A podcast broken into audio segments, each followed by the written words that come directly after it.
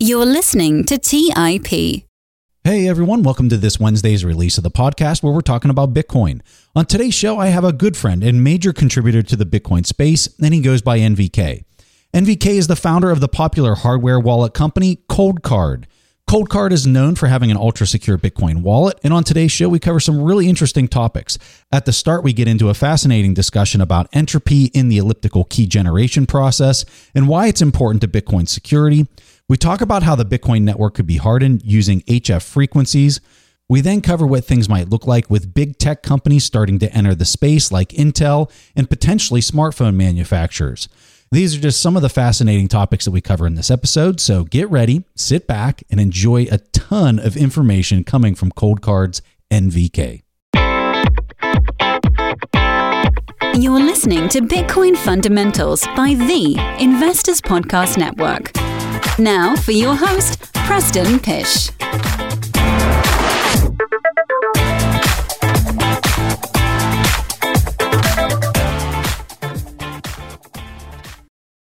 All right. So, uh, NVK, this has been a conversation that I'm kind of blown away that it's taken us this long to put it down on the recorder. But man, welcome to the show. So excited to have you here. You're such a wealth of knowledge. So, I'm sure this is just going to be a really fun conversation for both of us. Hey, man. Thanks for having me. It's my pleasure. It's one of my favorite pods. This is where I want to start this conversation. Entropy dice. I find this just fascinating that you have a product for this. And like, I mean, I understand that just the stupid basics, like at the most elementary level of why these exist. And it gets into elliptical curve key generation, right? But help us just understand what that buzzword even means, right? The fact that you went out and created a product around this and why there needs to be a product around it, in your opinion. And then lastly, not that I'm trying to like give you all these questions at once, but is this how you generate your own keys? Yeah. So this is it's funny. I mean, no wonder you said I was going to be surprised by the first question. that, that's starting like right there. So cryptography, uh, like especially public cryptography, requires a very, very big number, right? A random big number. And that's the basis that you build all your math on top to create your secrets, right? To sort of or operate on top of your secret. Actually, let me backtrack just a bit. So, a password, right? A password is not really the basis of any secret of the information that you're trying to store. You know, a password is just how you are encapsulating something encrypted, right? And that's the secret that sort of like breaks that that sort of shield out to see something that's inside. In Bitcoin, the secret is the money, right? So the stakes are much higher because if somebody can break that because they know the public part already, they already know the information, it's already out there. So if somebody could break or reverse that, right, and find the original secret, they can spend your money. So in Bitcoin, the secret or the quality of the entropy that the secret has is like one of the most important things is the basis of everything security wise in bitcoin self custody right? What happens is how do you create a random number? It sounds like an easy problem but it's not right? Because if you are a enterprise solution right you know and they have been having to create big numbers big entropy for you know like 50 years and you know that's how they protect banks and that's how they protect airplanes and all this stuff so what they do is they will use this FIPS as a certification, right, by the NIST. You're a serviceman, you would know. And they certify the little tiny computers that generate like the gates on a chip that, that generate that random number, right? Randomly. And you know, some of them we use different different things. Some of them we use heat, some of them we use noise, any kind of noise because noise is entropy, right? Now it gets really tricky because most things that you believe are entropically good actually are not. If you observe them for long enough, you find patterns, right? And if you know those patterns, you could try to reverse engineer which number was created. So it's a massive problem. So much so that, like, when you're talking about true deep, deep secrets, like the army sort of like main secrets, they will use atomic decay as a means of finding true entropy is one of the best sources of it. But you know, that's completely unrealistic for the average person to have uh, some apparatus that measures that at home. So what do we do? In Bitcoin, we go and we have very good, well reviewed crypto libraries that try to do a very good job at like spotting bad sort of means of generating that entropy or generating that secret, right? But you still have to feed it something, right? On a computer, you're going to feed some of the noise from the computer and you know bitcoin core is going to use like some well sort of researched libraries to do that right but you can't really fully trust that either right because you don't know if the computer is not lying to you this is the biggest problem that bitcoiners have is that like do i have one here i can't really trust the device right that's the whole goal is not to trust the device so what we do is we essentially take the entropy from dice. So you throw dice, right? And out of 99 dice throws, you have 256 bits of entropy, right? Which is the full amount of entropy you need for a Bitcoin private key. And, you know, Coldcard can generate the entropy for you. We do a very good job at that. But having the option for you to be able to enter your own de-risks one us there is less interest in actors to try to compromise us as a company, right? Because now they know that, you know, most users are not going to trust us anyways. And then the next step is okay, great. So I'm entering the dice entropy into the device.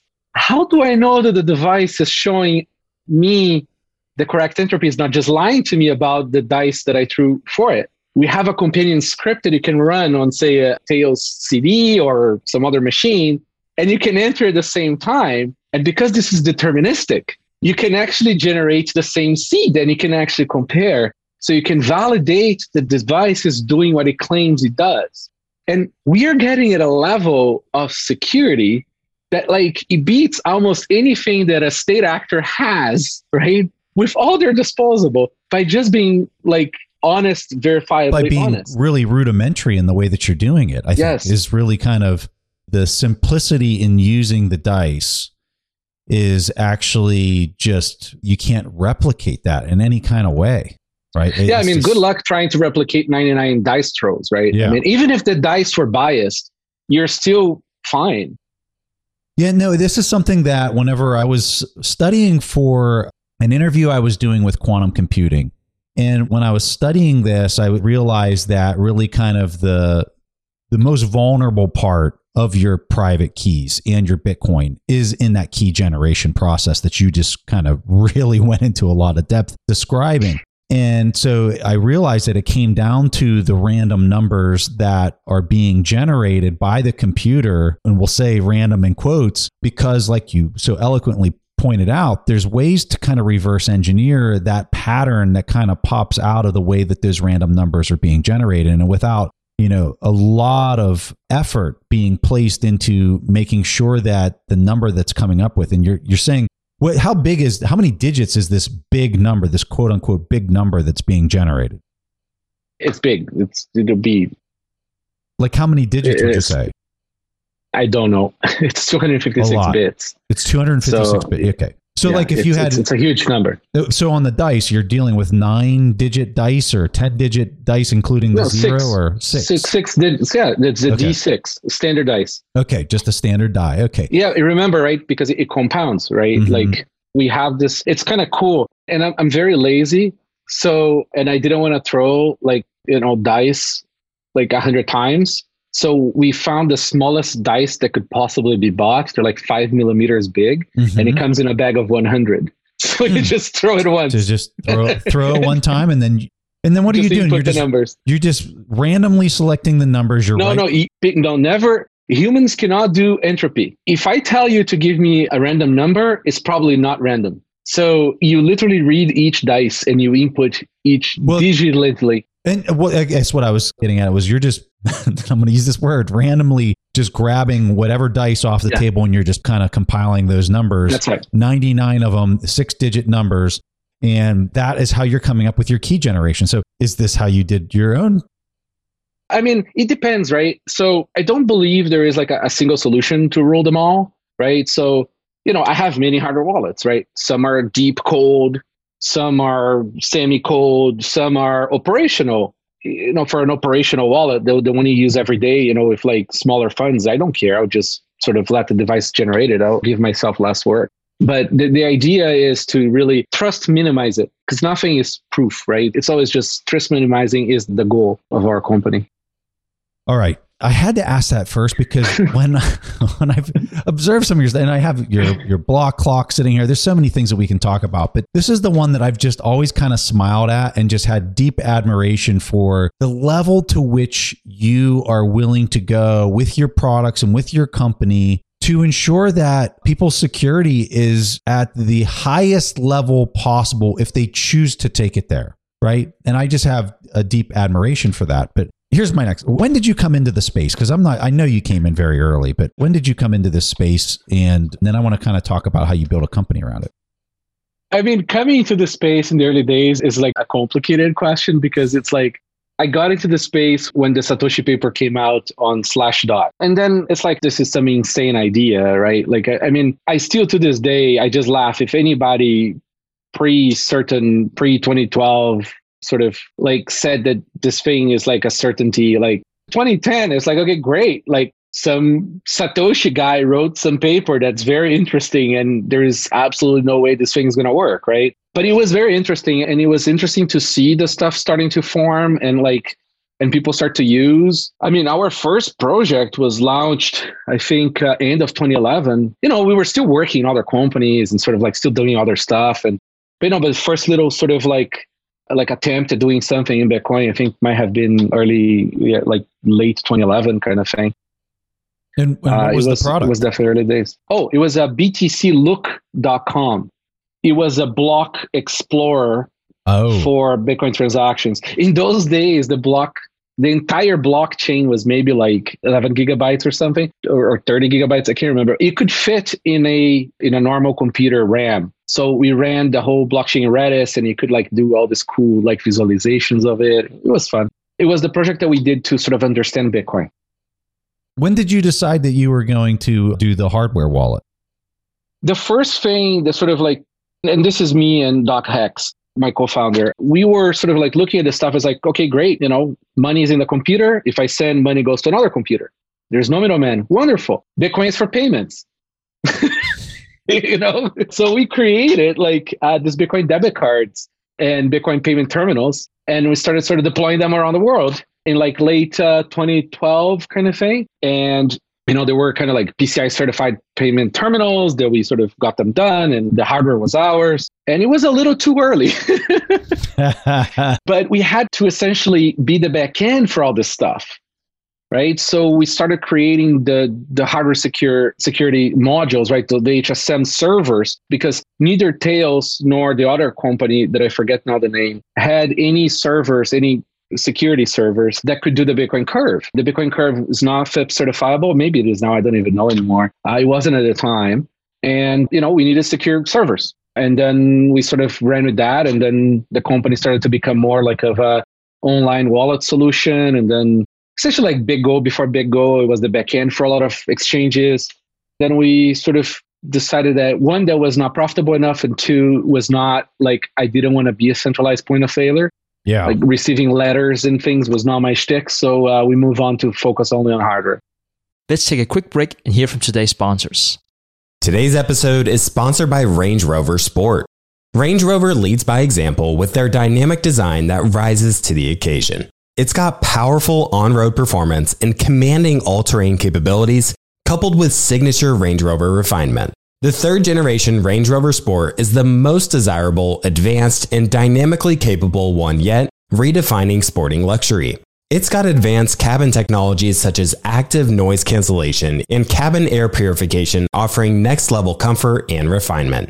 The purposeful cockpit light driving position sets the tone for a focused interior that promotes exhilarating driver engagement. Award winning Pivi Pro infotainment is at the heart of the experience and provides intuitive control of the vehicle systems. You can enjoy a dynamic drive and total comfort with optional 22 way adjustable, heated, and ventilated electric memory front seats with massage function. Design your Range Rover Sport at LandRoverUSA.com. That's LandRoverUSA.com. Have you ever wondered if there's an AI tool like ChatGPT specifically built for the stock market?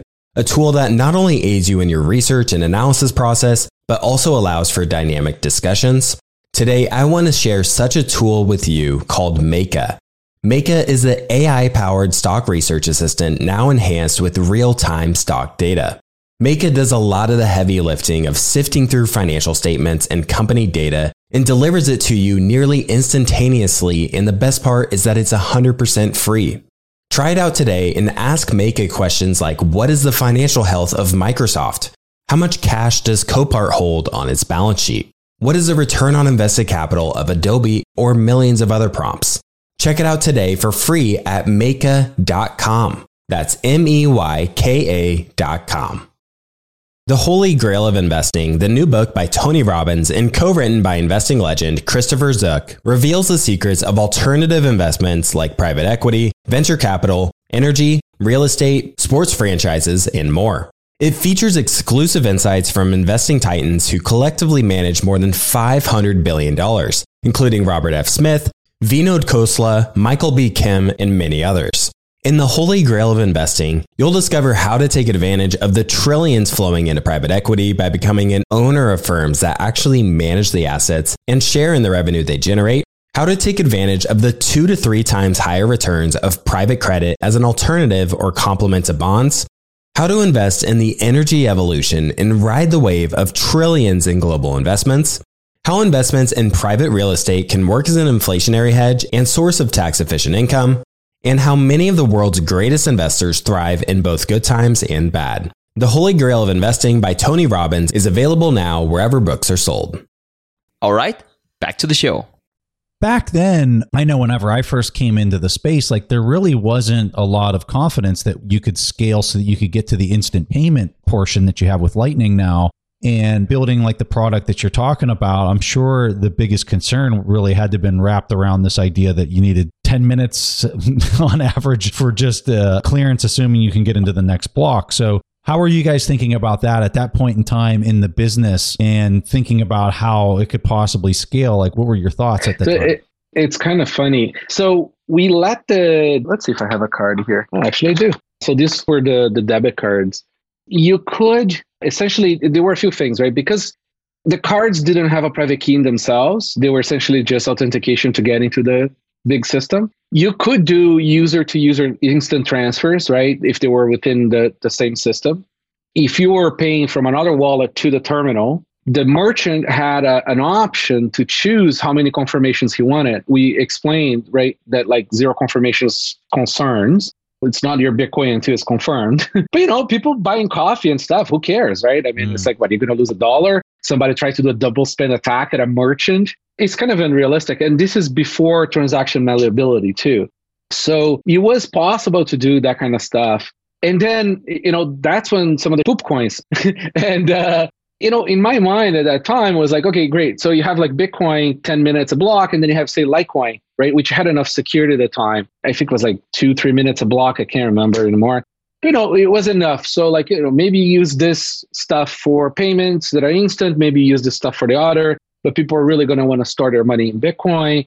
So we just sort of like gave options to the people to choose because a lot of people were using those terminals not for retail they're using those terminals as a means of being sort of Western Union transfers, Yeah, right? Because yeah. you could print paper wallets, you could sort of onboard new Bitcoiners into the system, or withdraw. Really, you could get a whole private key out in a QR from the machine.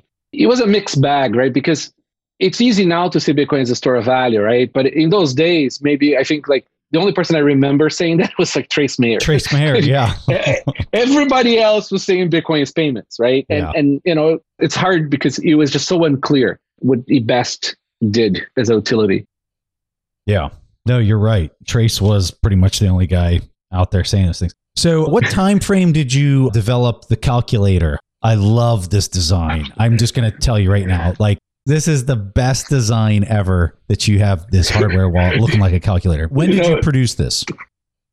Okay, so OpenDime must have been 2016, 2017.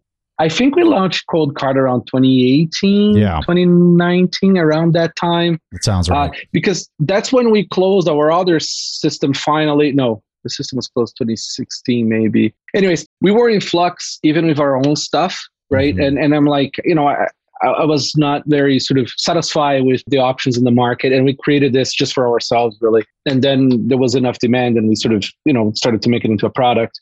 OpenDime was the product that the company was making and selling at that yeah, time yeah. but we figured out hey you know we need a good hardware wallet that respects certain principles that we like it's our preference our sets of trade-offs and Coldcard was born.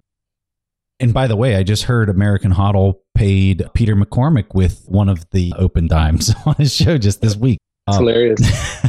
I, I mean people it- it's, it's surprising like the amount of those devices in the market and how much Yeah. people actually use them. It, it's instant. It's already confirmed right? It's a pre-confirmed utxo Mhm, mhm. So, like for people that don't understand, that's like an unspent Bitcoin is in there, right? And you can trust when you're receiving. Anyway, it's it's just fun. It's awesome. It's awesome. How about the clock? So first, the first question I got for you is, what did you do when you were watching Jack Dorsey testifying before Congress, and there's your clock behind him? Like you had to just been laughing. Like, what was your reaction when you were watching this? It was funny because I think a year or two prior to that, I had dinner with him, and you know, met the guy first time. It was sort of Yeah. out of the blue. Super nice guy, and you know, we gave him some some products. Block Clock didn't exist yet, uh, at least not the the mini. And then you know, sort of time passes, and all sort of exchanging messages here and there, and uh, you know, I'm watching the thing, and it's like. so you didn't even know he had it. No, I, I had no idea. it was it was totally like it was a funny surprise. It was funny because you know like what a better way of sending a message to those guys than like look there is like Sats and it's Sats dollar like it- you know like I it's know. not that that's you cannot ask for anything better than some crazy person to create a conspiracy with Russia around Oh my god! right? So people who are listening to this might not be familiar with with what happened here. So Jack goes on. He's testifying in front of Congress. I, I think it's all about like just the censorship on social media is is what I'm assuming that it was about. I don't remember, but in the background he has this block clock that NVK and his team there have manufactured, designed, manufactured, and has on the market. I have one actually sitting right in front of me right now. And instead of it, you know, posting like the price of Bitcoin, Jack had his set up to display the value of Bitcoin in dollars per Satoshi, right? So, or the other way around, Satoshis per dollar. So he had, uh, you know, at the time it might have been like 2,300 sats per dollar, right? And following the appearance on C SPAN or whatever it was, there was a person on Twitter who's there talking about how Jack Dorsey has the time in Moscow in his behind him. so all these Bitcoiners are on Twitter. all these Bitcoiners are on Twitter so good. and they're like, "No, bro, I'm sorry. It's it's not Moscow time. That is the price of satoshis per dollar." And this guy He is- wouldn't believe. he this guy He, no, no, he doubled down. he doubled, he quadrupled down. He's was he was some kind of journalist, right? I, Um, I don't know. I don't know what he was, but he had a fairly decent sized following. And so the whole Bitcoin Twitter laser eyed obnoxiousness swarms this guy. And we're like, no, we know the guy that made the clock. And like, in fact, here he is. And then you were in there and the whole bit, and the guy just refused. refused. Oh, yeah. So how does NVK respond to this? Well, I'll tell you how he responds to it. He rolls out a software update so that you can. and hold on one second. I just want to make sure. Mine is in Moscow time, sir. He rolls out a soft software update that says instead of it saying sats per dollars, it just says Moscow time, and then it has the price in sats per dollar. Still, it's sats per dollar. But this is this is brilliant. This is your this is how you're having fun. This is how you're you know just like I can't even imagine the marketing that came out of this, and it wasn't like you were planning it or anything, but it was just brilliant. It was hilarious. It's fun. yeah it, you know it, it, this is kind of how we see like all this stuff is you know we, we only come to the office like which we don't have one this is my hobby right like my hobby is to make stuff right Yeah. uh, um, we we yeah we just we just love what we do It's awesome, and it was uh, it was sure a lot of fun.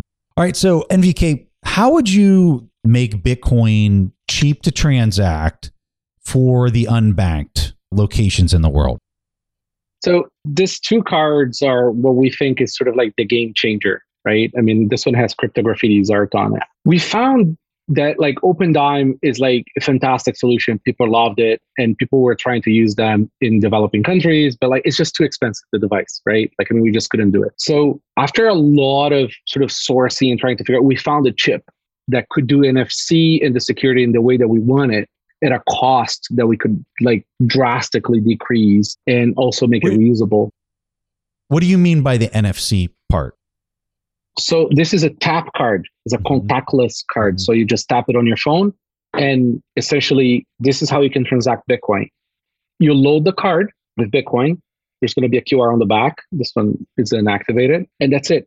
You give this to somebody. They don't have to trust you, and they can just take the card, and that's it. Like the transaction is done. It's already in the card. And so if I'm if I'm receiving this payment or I'm say I'm requesting ten dollars worth of satoshis, right? So I would type in to my device that I want that many Sats, which would be what? How many Sats would that be? Twenty thousand Sats or something. So I'd put that there, and and then you just hold the card up to my device, and then I would see that it was paid. How would that? What would that So- look like? So think about it this way: you could just send it to the card. Say the person doesn't even have a wallet. Mhm. Right? Say you want to give it to your cousin some Bitcoin, right? Mhm. but you want to do it in front of him. So you can give him the card. You take a picture of the card with the QR or the tap, and you send Bitcoin to it. Done. He has Bitcoin. He doesn't need to understand. He doesn't have to have a wallet. Nothing. But he has the private key. This is non-custodial. And whenever he wants to spend it, he just taps on an app and puts the pin that's on the back, and he spends the card. Wow. Now, imagine you have a stack of these preloaded with like whatever amount you want or denomination you want, right? And you can go and you can say, like, you know what? Like, here's a 10 cards of 100, just a gift cards, but it's Bitcoin. And then if the person receives these, they can spend it, but then they can generate a new private key on them. They don't get the QR. The QR is fixed to the first one, but like you can do it 10 times. You can have 10 private keys in a card. That's just unbelievable.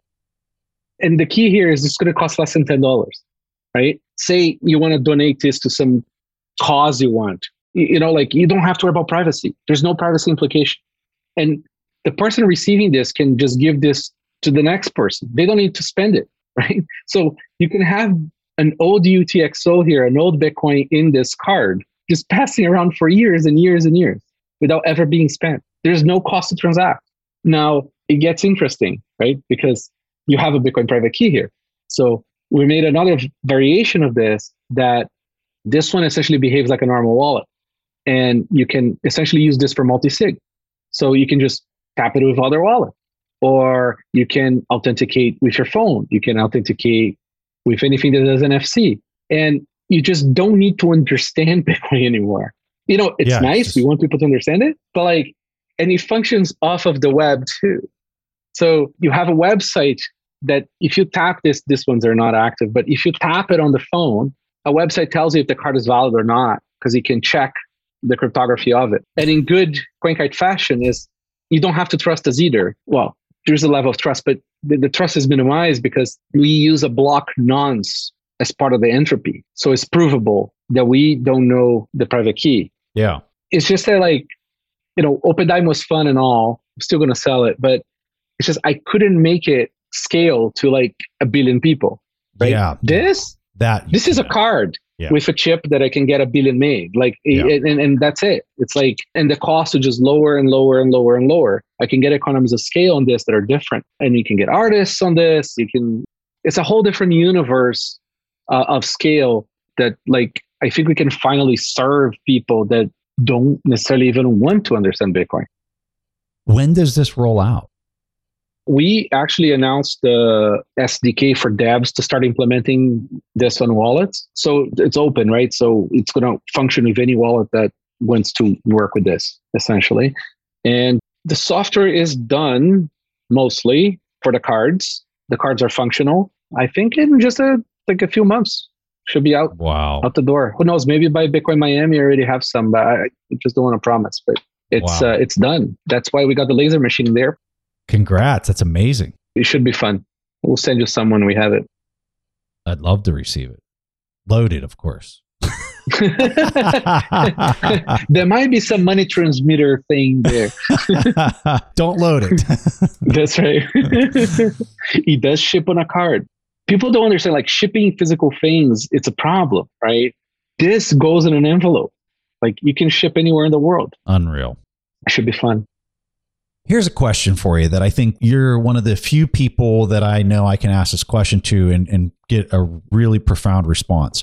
How do Bitcoiners harden the network from a transmission and, and reception standpoint if internet service providers go down? And, and let me give you an example for people that are listening to this over in Kazakhstan, they had the internet service providers turned off. They went, they're going through a conflict with their politicians and overthrow. And I was participating in a spaces chat and one of the guys is like, Hey, you know, it's really cool that Blockstream has a satellite, but all we can really use it for is kind of knowing where the, the current block is. It's not like we can actually transmit to it. It's only on the satellite's broadcasting the blockchain, it's sending, but it has no receive mechanism. So, and on top of that, he didn't have any type of, even if it would, he didn't have a SATCOM set up in order to transmit or any of that stuff.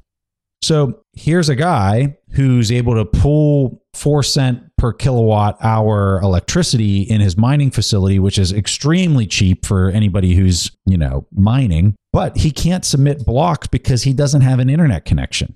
Like, what can be done in order to harden this network and make it more robust so that that type of scenario, which could happen anywhere in the world right now, based on things we're seeing, which we'll get to later, I'm sure, how can we harden this network? You know, it's hard to explain to people that you know modern nations cannot just flip the switch okay? Like you know your g20 countries which is where most of the wealth is anyways uh, can't just turn off the internet okay? Just i just like starting from that premise just so people understand because that's how the banking system works that's how the stock system works that's how every single fortune 500 company that pays all the taxes works. So like you just can't just like press a button. But let's do the game theory right? Like so fine. Let's say Canada, we're under dictatorship right now.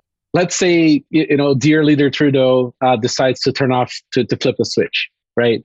So what does Rodolfo do? Well, I have my my ham radio set up, right? I can transmit in many different types of, of frequency bands, right? Some are better, some are worse. I do have, you know, the Blockstream satellite is kind of off right now. So I can receive blocks if they try to jam Q-band, right, which is the satellite dish sort of band, which they could, state actors have the capabilities of doing that kind of stuff. I probably you would use maybe pigeons with micro SD cards because it's a lot of data. So so let's assume that I can I can receive, right? So I'm receiving from from the satellite. Now, you know, I check the blocks, I sign a transaction, then what do I do? Well, I find a counterparty that could relay this transaction for me in a different country, right, through ham radio. I'll transmit to him the, the data and he will simply broadcast a transaction for me. And then it would show up from satellite on my desktop saying that it's fine. Yeah. So, you know, you can resolve this stuff uh, fairly reasonably.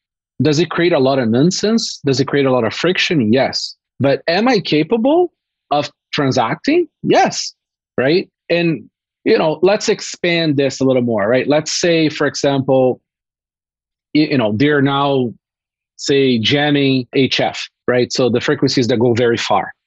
Okay, great. So now, you know, you go closer to the border and you get some some Americans in Buffalo to point to point their high gain Wi-Fi antennas or all their stuff that the you know the government just don't want to like just just fully jam because you know they're going to jam their own stuff and you can try to get data out in out that way and they can broadcast it for me right? And we do see this in many countries right? Like that that do have issues with government sort of governments trying to to block things. In a way i think modern rich countries just can't handle like this they just can't do this kind of nuisances because their economies will just absolutely like implode immediately. But it is a nice exercise right? It's nice to know that you're capable of maybe there's a there's a catastrophe right? There's a disaster. Maybe your pickering atomic plant explodes. And you know like you still need to sort of maybe receive bitcoin or send bitcoin. You can do that right? I, I mean, the, the first responders in any disaster are ham radio operators. you know, like they're the first people online, and and uh, it's just nice to know that you have a money now that can also sort of flow through the same comms. So, in the first uh, scenario that you were talking about, as far as sending it to a friend and then they would submit the block for you that you discovered as the correct solution through your guessing, through your mining. In that scenario, you're you're suggesting that you would use HF, Oh. or would you use a different frequency, or would you send it via text message? Like, how would you how would you transmit that? We don't have a setup that's already pre-set up. Let's put it this way: something that's already like Yeah, high availability and essentially high speed. Everything travels at the speed of sound, right? It is digital. Sorry, this is the speed of light because it is digital. So there, there is no difference between a, a radio transmission, regardless of power, okay, and the transmission of something going through copper, right? Mhm. So through Ethernet to the system, just so people understand. It's no, but but the problem with the amount of data that's being sent is what's limited. this is the Yeah. issue. So transmitting a whole block is going to take a while in HF. You know, through Wi-Fi, through the border, will be fairly quick. You know, maybe it's 3G, maybe it's 5G, whatever connection you can. I think transacting, you're totally fine. There is a million ways to get in and out. Miners would have a harder time because they are also competing with others, right? So if they don't get that block out fast, right, somebody else will probably find a block before they broadcast it out. So, and that that was kind of the essence of my question. And but I I see where you're going with this because anywhere else in the world it can continue to mine. Is it really an issue? And it's really not, is it? No, I'm a big fan of making blocks smaller, which is another conversation. if blocks were smaller, Yeah. then we could, we could just buy all the AM radio stations in the whole world and just broadcast Bitcoin. Mhm. I mean, you come through your little AM radio and you're done. Like, I, I mean, it- it's just so simple. But I gotta say, w- with the existing block size, it's just like it's just on the edge of like what you want to do on those ten minutes in data. But it, again, it, it's really a non-factor for mining for submitting That's blocks as- via mining because you're always going to have somebody in the world that's mining it without with no restriction. And it is decentralized. I mean, China did that, right? It wasn't through cutting off the internet, but they literally made mining illegal. And then we had a massive hash Oh, rate yeah. drop. Bitcoin survived. It actually went up in price. Easily. Yeah. right? And then the mining equipment moved. I, I mean, you know, moving things in and out of places that are under distress is not exactly a new thing. There have been dictatorships and bad places in the world forever, and people somehow find a way. But as far as software that's written for a country in distress with internet service provider cutting off access, it, it doesn't seem like there is kind of like a go to software solution, whether you're submitting that over HF or you're doing it via text message that's kind of in place for countries that would that might be going through a scenario like that, correct? There used to be a number for you to text transactions to, if I remember right, way back in the day, Hmm. that would broadcast for you. Hmm. I don't know who ran that number, but it was around. It's just, you know, it, it becomes sort of like unused enough. And then I think this projects die, right? That's why, like, it, it's kind of like the ham radio stuff, right? So most people have is collecting dust. Uh, it's just nice to have it if, if you ever need. And, but the cool thing about the, the ham stuff is that you don't need specialized software, right? We already have FLDIGI and a few other sort of like uh, digital to analog converters, Got it. right? That you just, you dump a file, And it just spews it out just, in, yeah. I mean, in R2D2 uh, type way.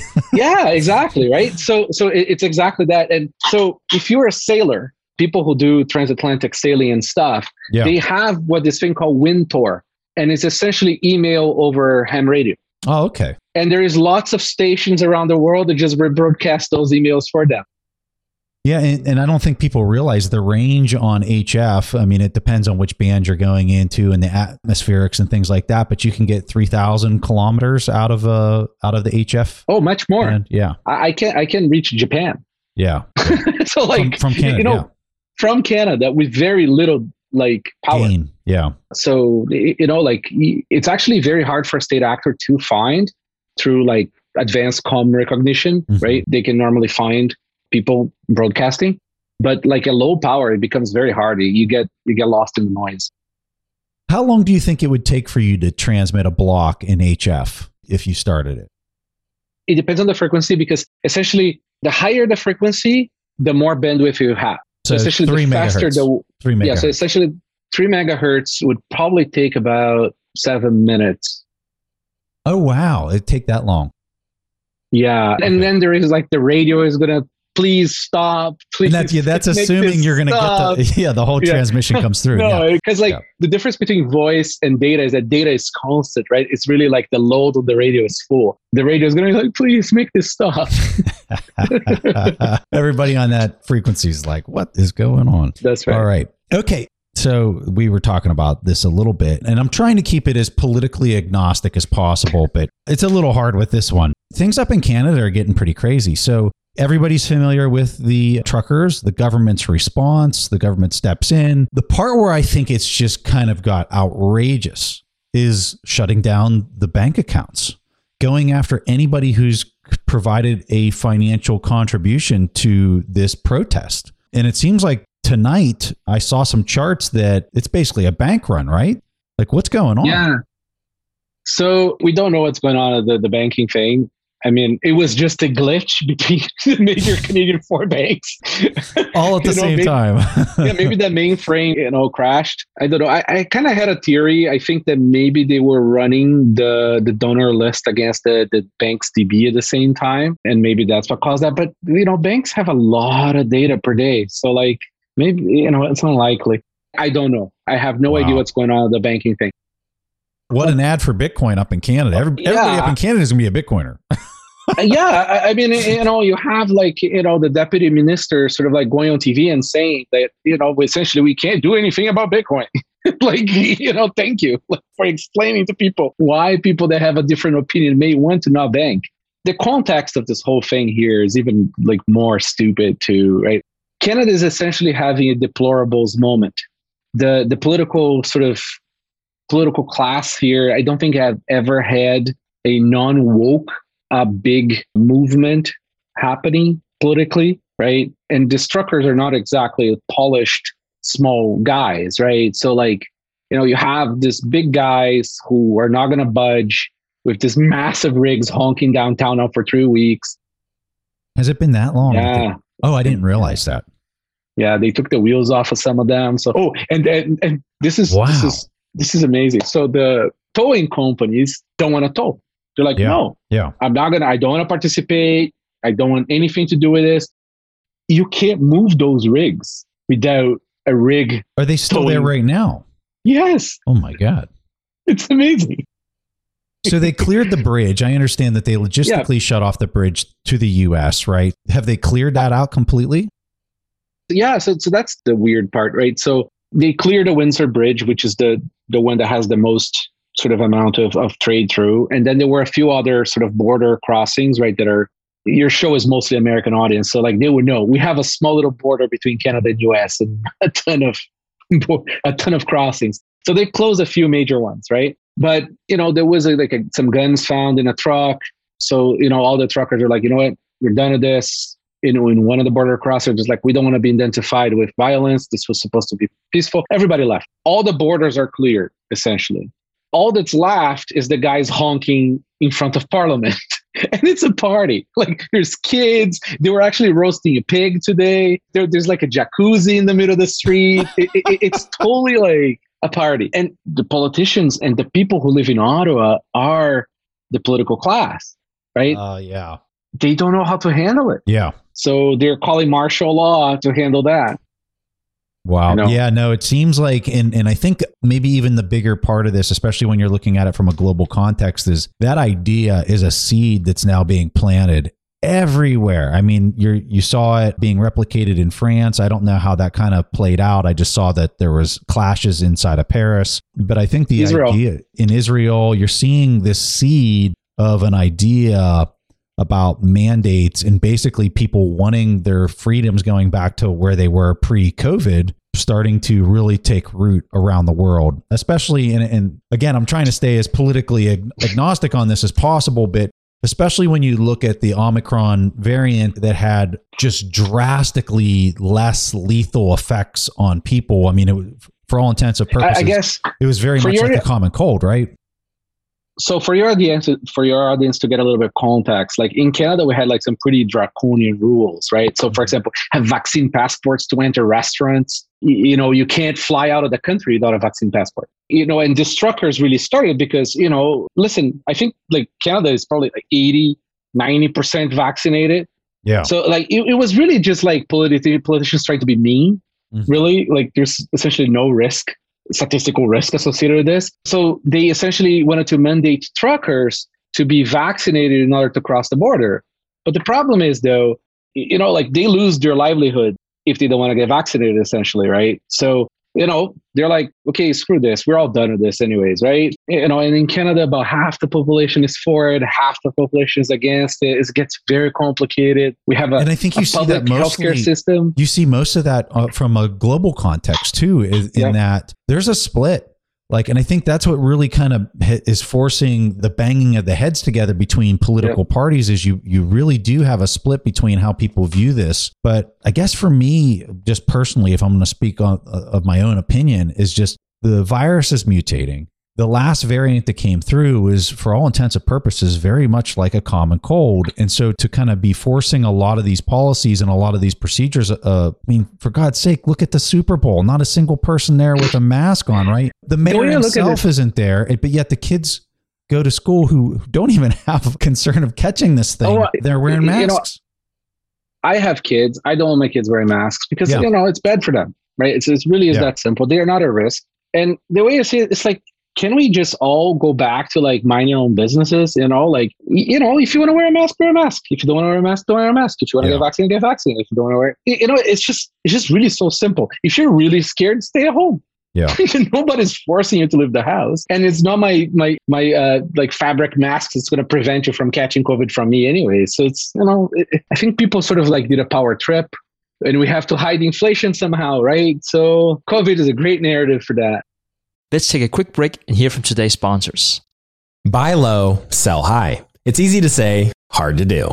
For example, high interest rates are crushing the real estate market right now. Demand is dropping and prices are falling, even for many of the best assets. It's no wonder the Fundrise flagship fund plans to go on a buying spree, expanding its billion dollar real estate portfolio over the next few months. You can add the Fundrise flagship fund to your portfolio in just minutes with as little as $10 by visiting fundrise.com slash WSB.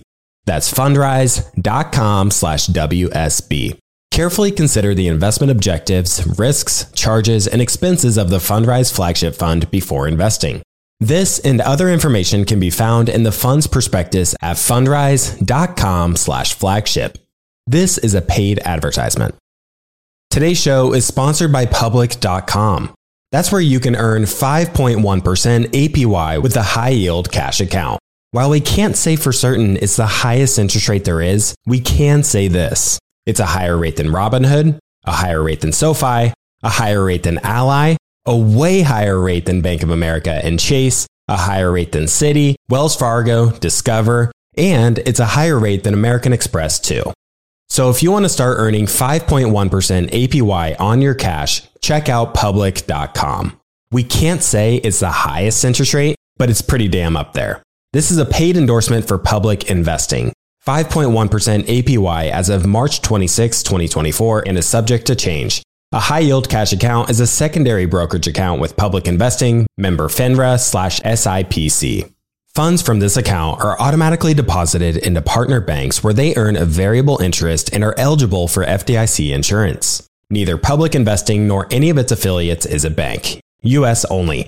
Learn more at public.com slash disclosures slash high dash yield dash account. As many of you know, I love studying businesses and networking with business owners. The more I've studied businesses, the more I've realized that starting and scaling your business is easier than ever because of companies like Shopify. Did you know that Shopify powers 10% of all e commerce in the US? Shopify is the global force behind Allbirds, Rothy's, and Brooklinen, and millions of other entrepreneurs of every size across 175 countries. Shopify is the global commerce platform that helps you sell at every stage of your business, from their all in one e commerce platform to their in person POS system. Wherever and whatever you're selling, Shopify's got you covered. Shopify even helps you turn browsers into buyers with the internet's best converting checkout, up to 36% better compared to other leading commerce platforms. What I personally love about Shopify is that it's the turnkey solution to kickstart and grow your business. And they are totally committed to giving you the necessary tools to succeed as a business owner. Plus, they have an award winning customer support team there to help you every step of the way. Because businesses that grow, grow with Shopify. Sign up for a $1 per month trial period at shopify.com slash WSB. That's all lowercase. Go to shopify.com slash WSB now to grow your business no matter what stage you're in. That's shopify.com slash WSB. All right, back to the show. And boy, oh boy, what a conversation that is. So, you and I, I don't know that we've ever, I know we've talked online about kind of our points of view on, on that particular topic, but how do you view this from a financial lens, from a macro lens? Because it seems like when you got your start, it was much more about the hardware, the kind of the tech, the software of Bitcoin, and then maybe you grew into this understanding or this knowledge of the broader macro implications of like what's going down. Is that a good characterization of it, or have you kind of seen the macro background for since you've been in the space?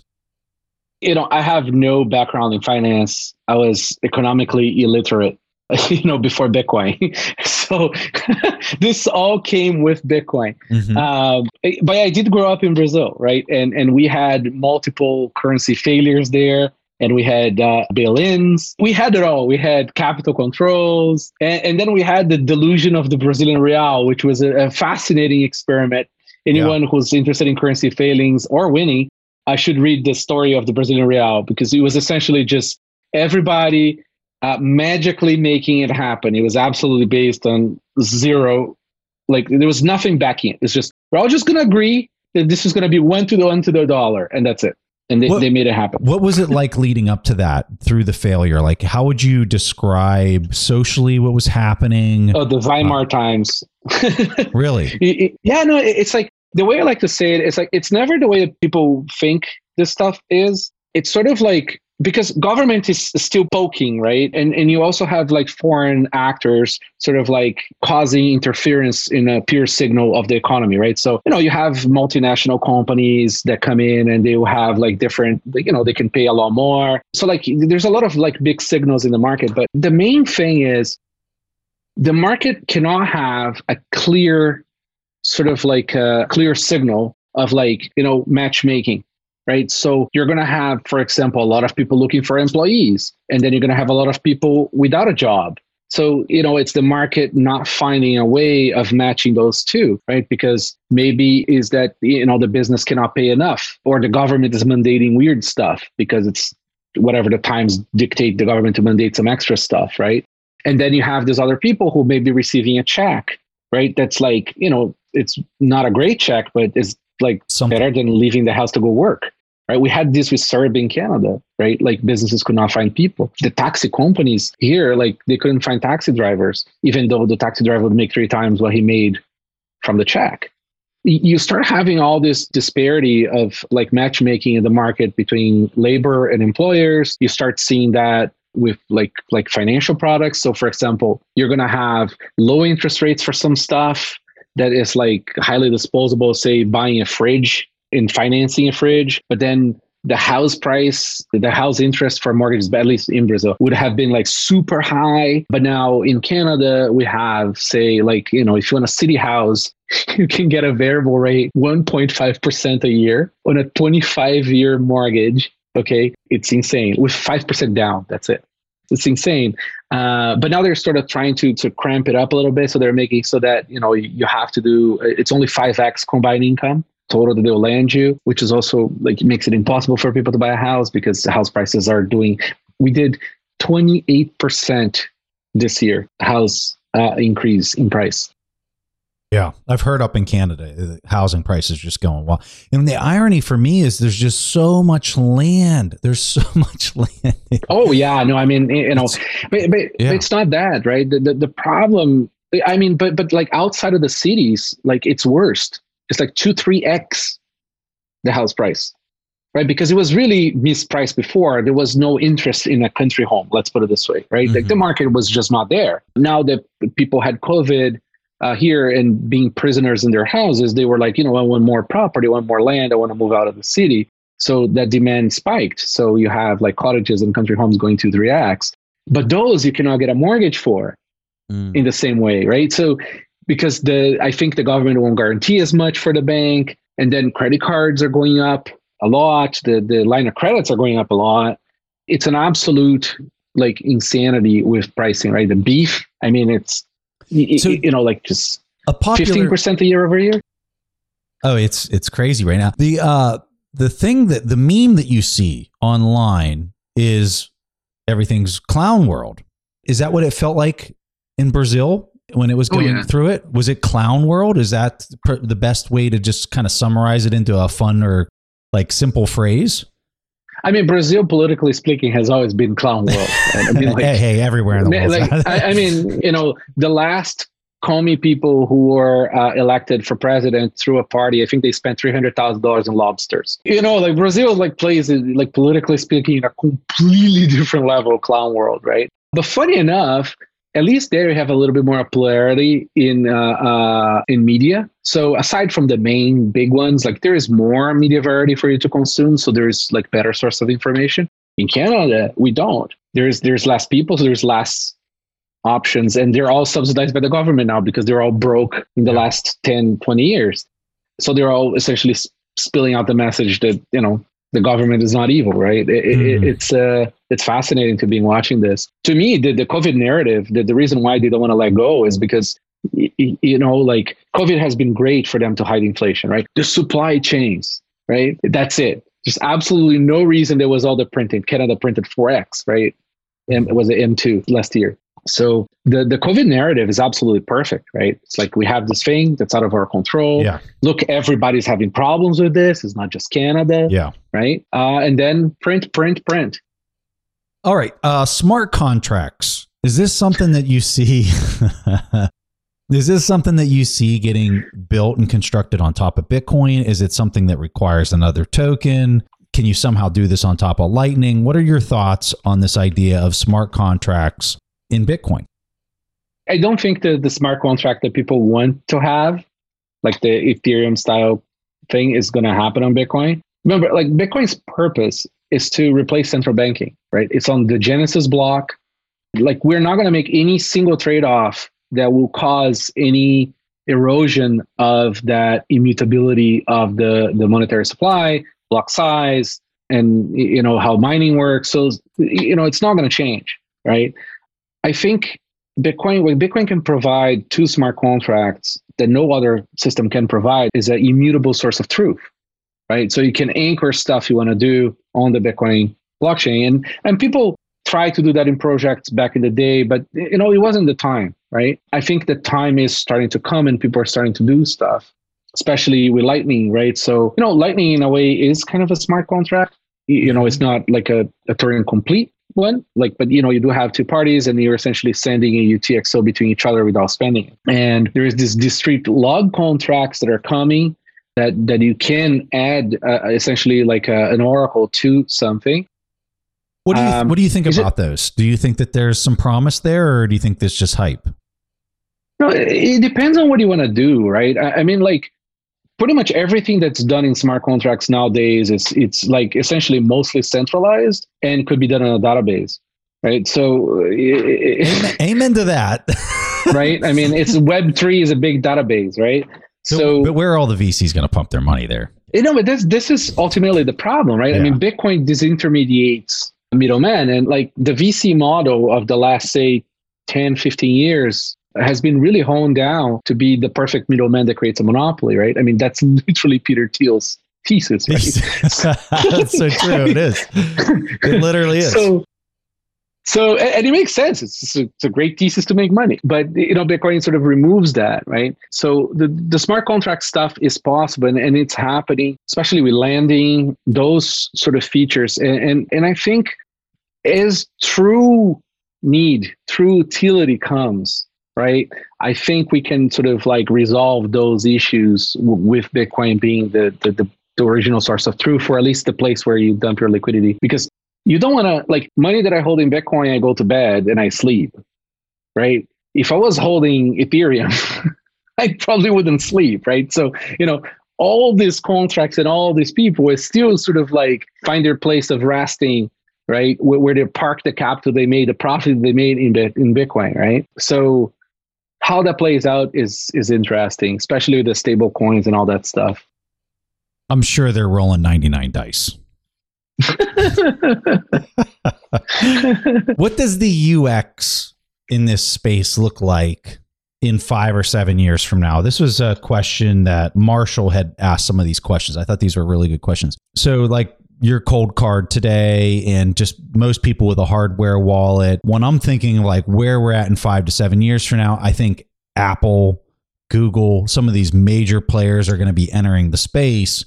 So, what does the UX look like? How do they integrate into this space and do it in a way that still allows self custody? Because I think that there's going to be a huge demand for that. What do you see this being? It's a kind of like a funny question because thinking about Bitcoin seven years from now is like it, it's. I mean, what happened in the last ten? I mean, yeah, you just look at what happened years. in the last seven years. It's just you know it's crazy. Yeah. So first, it's like you're never going to be able to trust, right? The the Apple phone or the Google phone is just just you can't, right? It's all closed down. It's all non-verifiable. It's extremely complex. Like even if you could trust them, right? You simply cannot trust a general purpose computer because the attack surface is just ginormous, right? What I think they'll be great at is providing you with a safe wallet that is for small amounts of money. But remember, your carrier can still remote access your phone. Okay, so they could maybe remote cancel your wallet, right? So you can't if it's based on their chips and all that stuff, right? But even with the wallets on the phone, I mean, technically they can, right? They have access to the baseband that shares memory with the with the phone, so they could technically see you generating the private key. So you simply cannot trust. So what we are doing is we're making this uh, essentially NFC cards, right? That you can just tap on the phone. The security profile and trade offs are different than Coldcard, right? This is not for your eternal yeah. wealth essentially you're going to go like oh i want to sign this transaction right? Like send money you know like to buy a phone right? So it's like a like real money but not your wealth. You know you just tap on the back of the phone and sign the transaction. Or it's maybe multi-sig. The wallet has one key that has maybe um, you know i only allow you to spend uh, say a thousand dollars per day either because dad dad said it or because you said it so that if he gets robbed it's not an issue. And you use the card to co-sign that right? You're going to see a lot of nfc coming. Square announced they're going to do uh, nfc the mark iv has NFC on it. I think that's how i see a lot of the stuff going the next say five years right? It's it's the nfc as a means of an easy quick ux i think that once Taproot starts to get more interesting in scripting, we might be able to de-risk devices by having more complex threshold signatures between them. Then, you know, you don't have to trust the phone as much. So maybe one day Coldcard doesn't exist anymore, right? Maybe we just that's 10 years, 20 years from now, the scripting became so, so smart and so good and so de-risked that like you could have 50 devices and then it's all sort of spread, right? And it's not a concern but we're definitely far from that. And so for people who aren't maybe understanding what you what you're getting at from the technical front, so similar to like how you have three different Apple devices and then it's gonna it's gonna ping the three of them and and yep. you're secure. So you're talking it, it because of Taproot and because of the scripting that can be done through that update that just went through with Bitcoin. You think that maybe they could get to something like that in the future. Yeah, it, I think there's limits, like being very realistic, but I think a lot can be done. Mm-hmm. And, and a lot can be sort of reimagined and sort of like refought and yeah. more maybe upgrades come. Uh, but I think it's possible to do a lot more on the middle ground, right? I think when you're talking about generational wealth, you're talking about like real money, like the, the level of security, the level of uh, a forward error correction, forward thinking needs to be much greater, right? That's why I want trust minimize, like a very simple device that is like fully verifiable and you know you do your dice you know because we simply don't know and you might be dead right? Your kids might have this private key that you generated, right? Maybe their grand grandkids have the same private key still, right? So, you know, making sure you are doing your 256 bits and, and sort of like like in their good bits that, that part of your Roll legacy your you, dice. exactly. Um, I, I, think your great be, grandkids uh, will be proud of you. Yes. It's like daddy didn't get it robbed. How do you think about security's concerns of the components of the hardware when you think about the upstream supply chain. So you're receiving components, uh, you know, maybe some are more complex than others, but to think that you have absolute control of everything that you're kind of sticking in any type of hardware these days is just, you know, there's no way. So how do you, how do you think through that? I know that all your manufacturing is done there in Canada but I know you're probably receiving some parts from China or wherever components inside of your inside of your hardware. So how do you think about that the upstream risks? Yeah, we receive parts from all over the world. Uh, it's very simple. We don't trust anything. yeah. So assume it's compromised, right? That that's our sort of like way of thinking about this stuff. It's just you assume everything is compromised. You essentially don't trust the parts. So, for example, we store your seed in the secure element. But you know, we all know the state actors probably have a backdoor that's secure element. And also nothing is unhackable, right? So give it enough resources, somebody will get in eventually, right? I mean, Ledger spent, you know, like half a million dollars in gear and probably like a million dollars in like just staff like breaking the Coldcard Mark two. The three resolved the problems, but you know, it's a matter of time and somebody's gonna figure out a way. Is it repeatable and all that stuff? That's a different story, right? Like good luck. But the key here is so, for example, the seed is encrypted with a key from the other manufacturer's chip, and then it's stored in this manufacturer's chip. So now we're playing two chips against each other, right? Mark IV is going to have another secure element. now you have to break three parts, right, to get two secrets and that's not even counting the passphrase and everything else you can do and you should do. But like we're just trying to play in a way that like we're raising because nothing is impossible but we're just raising the time and cost and failure of attacks so high right that essentially becomes silly and you're for, not for even, them to try to break and you're not even talking multi-sig right? You're not Right, even, exactly, you're no. not even talking This a is- multi-sig wallet yeah. This is like plain jane yeah. wallet right? It's still fairly secured right? Because remember you also want to defend the firmware right? Because you don't want the firmware. Th- th- that's why like having a secure element is so much more than just the seed protection per se right? You want to make sure that the firmware is not tampered with because that firmware could lie to you and the firmware can see your seed when it's operating right? To protect all those secrets we want to create this sort of like whack-a-mole game that has high failure rate for the attacker and that's sort of like how we play the game theory on the design of the device and how we don't trust supply chains. It's, it really is that simple because you can't.